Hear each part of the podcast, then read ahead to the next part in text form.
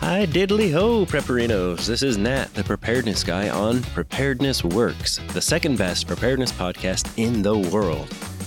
Preparedness Works is part of the Readiness Lab, the home of podcast webinars and training in the field of emergency and disaster services.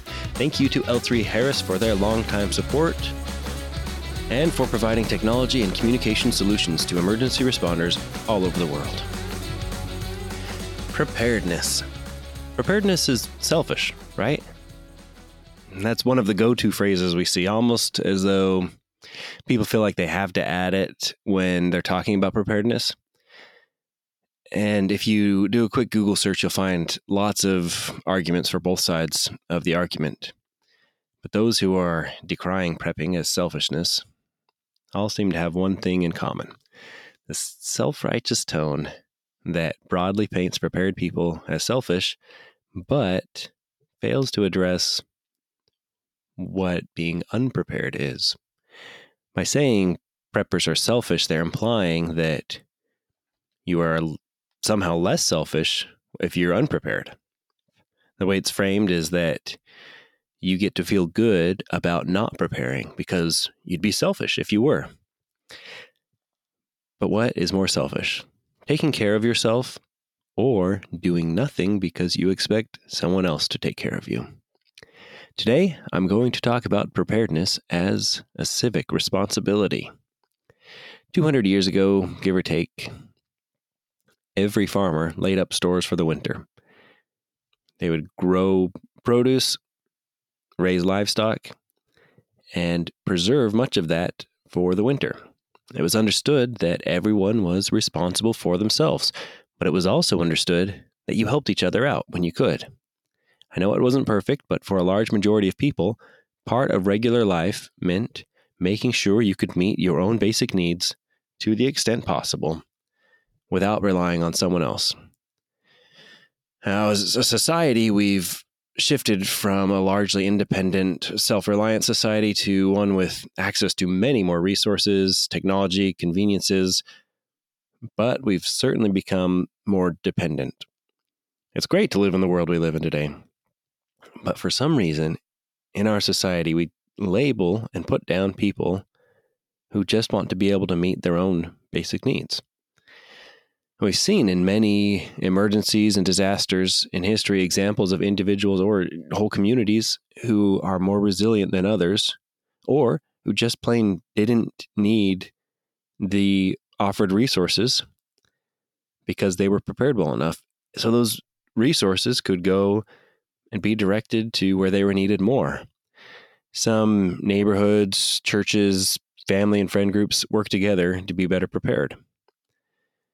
The American Civil Defense Program, um, with its cool logos, insignias, and fallout shelters and everything, particularly after World War II, brought with it what was probably the most engagement seen from citizens regarding preparedness.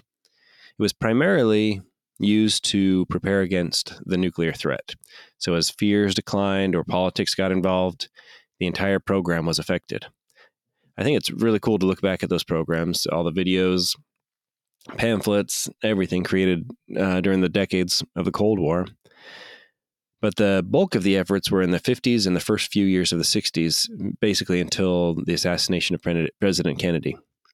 And the support for civil defense, it was like it was waxing and waning, uh, depending on social and political trends. Uh, particularly with the rising trend in the continuity of government programs. So when the government was able to take care of itself, it trended, it tended to uh, take care of the people less. Uh, so they could build their their bunkers, but not um, necessarily think that the people needed it. Now, um, whether that's an important thing or not, continuity of government, of course, is an important thing. The way we look at it politically and socially is the way that gives strength to these efforts. So, not just the continuity of government programs, but there's this idea pervasive in society that all the preparedness against a threat of a nuclear war was just political theater. And with regard to its being theater, this is one of the problems that come with focusing on the hazard over the impact. Uh, so, if we're just focusing on nu- the nuclear threat, and that's why we should be prepared, and when we think, well, when we dismiss the nuclear threat, then we think we don't need to pre- be prepared. Um, response should be hazard specific, but when people looked at civil defense efforts, some of them either didn't believe that the threat was real enough to worry about, so they decided they weren't afraid of the nuclear threat anymore, and they didn't want to spend taxpayer dollars on it, or they thought it was serious, but it was so serious that there was nothing you could do to prepare for it. The mutually assured destruction that preparation was just not adequate or even possible. So support started dying off. And civil defense had the most support when it was socially beneficial. Now, this is as a civic responsibility. This plays into that. So it was a socially beneficial organization. It made it desirable to participate in. But with the change of the social landscape, a civil defense program like we had in the past just wouldn't even be feasible feasible today uh, with uh, how the communities leveraging other civic organizations, it wouldn't work. Even other civic organizations like the Boy Scouts or Elks Lodge or Ruritan and so on, they've all seen fewer members over the decades with less community and social support and backing. It used to be common and expected to participate in civic organizations. And with that expectation came the social pressure. So, in order to fit in, civic engagement was one of the things that you would do. And that's civic engagement overall, not just as it relates to preparedness. So, other than the past when preparedness and self reliance were part of everyday living, um, pre industrial era, and contrary to now, when preparedness is seen as a fringe activity, the two times that there was a major focus on preparedness civilly were civil defense era during the nuclear age of the Cold War, and the second is the post 9 11 era. During this time, there was a resurgence of uh, preparedness initiatives, usually as uh, the typical style of emergency management, which is very much a top down, policy driven approach. One direct to individual program from the Federal Emergency Management Agency, FEMA, and delivered to individuals was the Community Emergency Response Team program, otherwise known as CERT. It was uh, pretty remin- reminiscent of civil defense, and it taught people and um, you taught individuals basic emergency and incident management principles, first aid, fire safety and suppression, search and rescue, disaster psychology, and more. The program still exists now, but after several years of it being under FEMA and the Citizen Corps, the Citizen Corps funding from the federal government dried up, and only municipalities or organizations who chose to fund the program themselves continued their CERT programs. Most CERT teams are affiliated with local government, um, like with a local government organization. In some of the municipalities, the team members are augmentees to the official disaster response. They'll be expected to support the incident, uh, but the whatever work is being done by the professional responders, the CERT kind of fills in some of the gaps, backs them up, usually in support roles like traffic management or handling donations or treating minor injuries. Some organizations do shelter management with CERT or have them integrated in lots of events and incidents. In other municipalities, there's zero expectation of maintaining team membership or having team members show up during a disaster response or to deploy to the disaster scene. In those communities, it's a community service where people get trained, and if they continue to come to meetings, great. If they don't, still great because they're a little pocket of preparedness out in the community. I personally like the CERT program. Um, it's got this standardized curriculum, but for those teams that continue past the basic training or the volunteers that keep coming to meetings, it can be supplemented with lots of other skills. uh, especially if you have local experts who can provide in depth medical training or other preparedness and response training. It's not the only way to do preparedness, but it's a good way for municipalities or organizations to engage with citizens. And one reason the program wasn't maintained federally was because of the funding. When it comes to government funding, it's hard for them to justify spending money on something they can't quantify. So, to determine whether or not the program is effective, they would need to prove that this training helped a certain number of people or helped in a certain number of disasters, but because because there's no reporting database on who does what in which disaster, they and what training they received, they can't really keep the data on that. I kind of view it uh, the same way I view CPR training. We train tons of people in CPR all the time. So if we train massive amounts of people in CPR, then we can trust with reasonable certainty that it will benefit the community, even though it's extremely difficult to quantify how many people who were trained ended up using it as civilians in real life and how many lives were saved from it. So, CERT could be seen as a civic organization, since volunteering is something most people would consider a civic responsibility.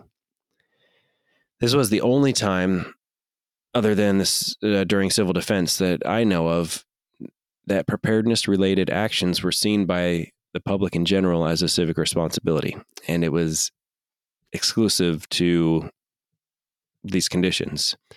Um, it's affiliated with a program that's sanctioned and implemented by the government. Uh, but more than that, it was because it was during an environment that people could mentally justify those actions. It goes back to uh, preparing against specific hazards. Fear sells.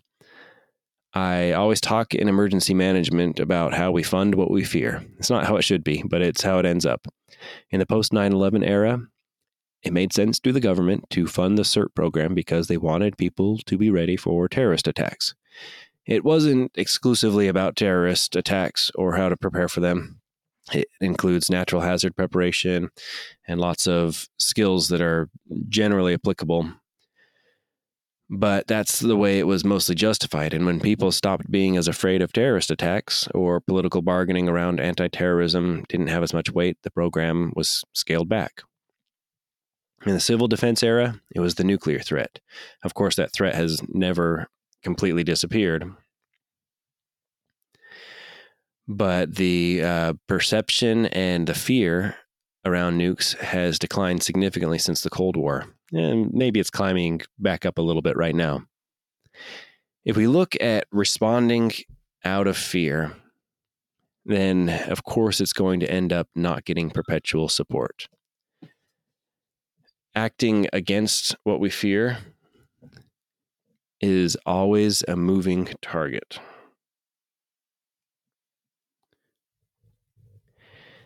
when we're afraid of something, there's always something more to be afraid of. It'll always be changing day to day. Yesterday's breaking news is forgotten by today's headlines that take its place. And usually it's just whatever is recent or current that we're afraid of. And it seems like it's the most pressing concern of our age or, or that it's more common than other hazards because we're seeing it in front of our face. So we try to prepare against those things that we're afraid of. We support them socially and politically and fund them until we milk them dry. You know, remember what they say never let a good emergency go to waste. If we try to look at it in a more sustainable way, focusing on our needs, understanding that those hazards are not the disaster, that the disaster is how the hazards impact us, then we can start to prepare understanding with the understanding that the impact uh, is on our needs and prepare to meet those needs so we're more resilient overall. Even though it's a more sustainable way, it's still not a socially acceptable way. Preparedness has different negative associations from different people, usually because of the way it's been portrayed in media or the way that society has allowed it to be talked about. Going from the time, the distant past, where everybody was self reliant to a time now where you're ostracized or criticized. If you're self reliant, is just a really interesting transition. And the way the public perceives preparedness will be a recurring topic here. Uh, I think because I aim to fix it. I'm bridging the gap between emergency managers and preparedness and trying to get support from both sides. So, back to looking at uh, civic responsibilities related to preparedness. Most civic responsibilities are civic env- engagement through organizations or th- through your volunteering or being active in a church or a civic group or even doing activism or protests or voting. All of these are typically viewed as a primary benefit to the community at large. And that's kind of why it's seen as a civic responsibility. It's for the body politic, it's for all of the people. Where, in contrast, something like a hobby is seen as something that is self interested or selfish. Even if the hobbies are socially acceptable, something like golf doesn't necessarily benefit the community, but plenty of people enjoy it for their own benefit or for their own social engagement. On its own, it wouldn't be considered civic engagement or civic responsibility to play golf or to play Dungeons and Dragons or to whittle or play video games or go sailing. Most hobbies wouldn't be considered a civic responsibility, although it is typically considered healthy uh, to have a hobby. Preparedness is also viewed as a hobby, but not really a socially acceptable hobby. It's seen as extreme or as an antisocial, selfish behavior. We started off with the idea people have of preparedness being selfish, but is it? Is it self interested? Yes, because you're interested in yourself and making sure your needs are met. But when has that been a problem? In our age of self care and self love, it makes sense that we would also want to be self reliant, but it's still not seen that way. Preparedness is something that has a positive effect on the community, but has an almost absolute negative perception by that same community. Even if there's an admission of some of the benefits of preparedness, it seems to come conditionally, even from fellow emergency managers who uh, have a problem with their perception of why people prepare or how people prepare. Prepper is also a term that seems to mean anything except what the person doing it uh, believes it to be. If you call yourself a prepper, anyone else gets to decide that you're paranoid, antisocial, etc. Um, and you have to go through great lengths to try to explain what you mean by it. The default, though, is what other people mean by it. Preparedness has been associated with antisocial behaviors like hoarding or being a hermit, but wanting to live off grid or isolated is not necessary and negative to society.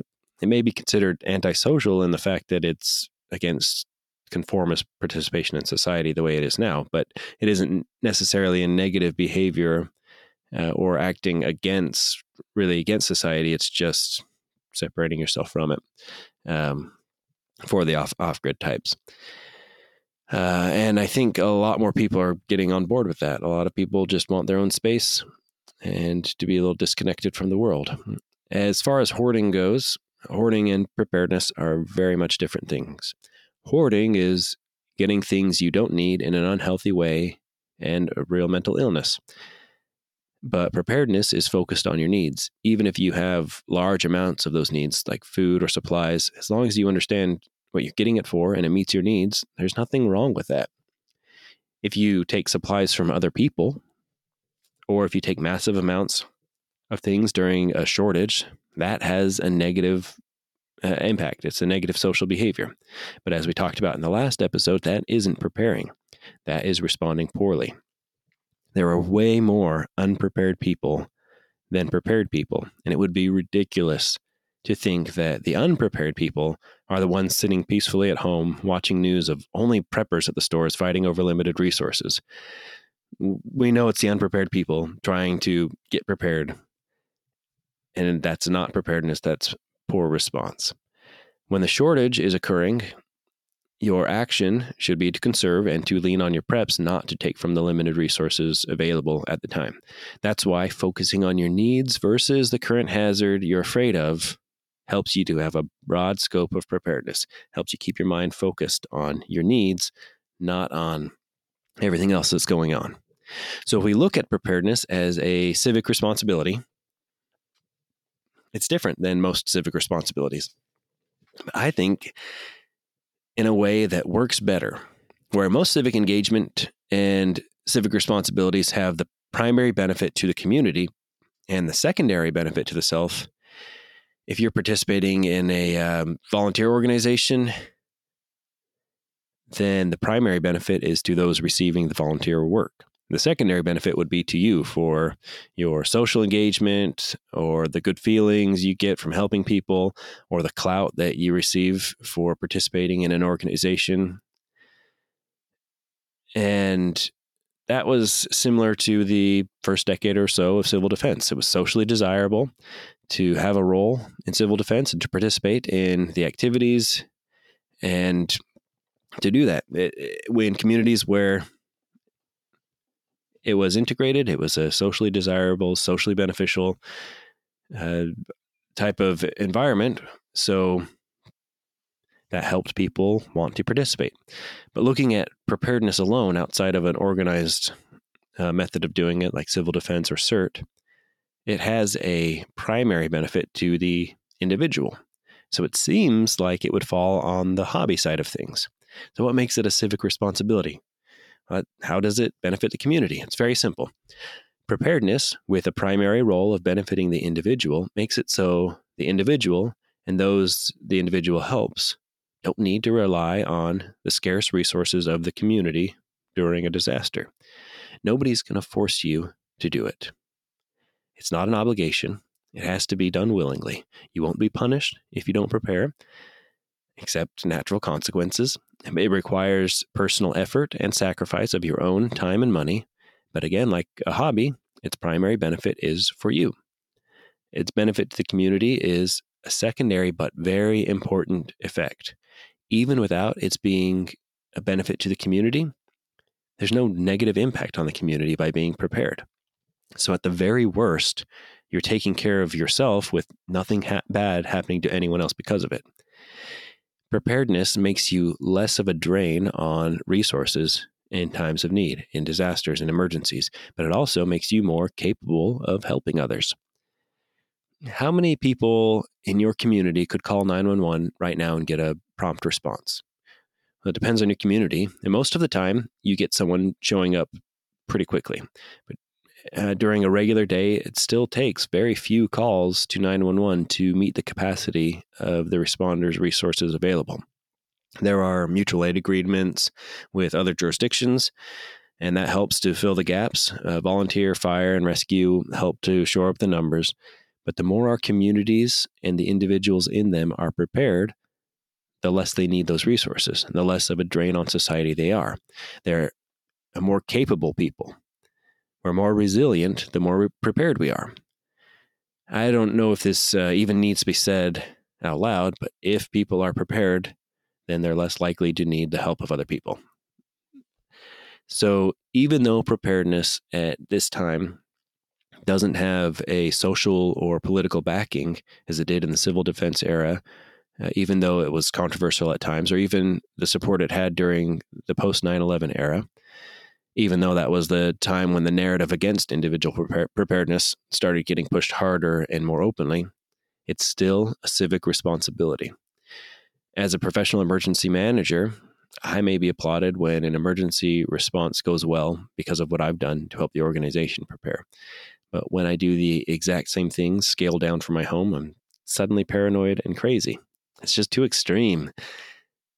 I guess the difference is because people believe that personal preparedness is selfish, whereas being an emergency manager helps others.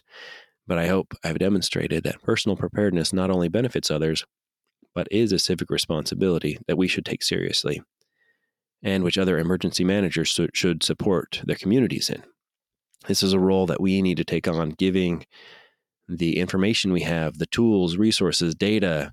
We do hazard assessments and risk assessments for the communities. Share that in digestible ways. Engage people where they are, not just setting up a booth at a community event, doing that, but more. learning about how people are perceiving things, helping them understand the impacts and focusing on their needs versus the hazards. Nobody is more responsible for you than you.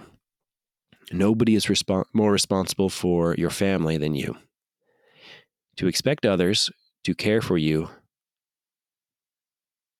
to, to expect others to provide for you your basic necessities, especially during an emergency or disaster, during a time where scarce resources are spread thin and people's lives are at stake, is infinitely more selfish than to prepare. And it's time that we as a society recognize that. And remember, preparedness works.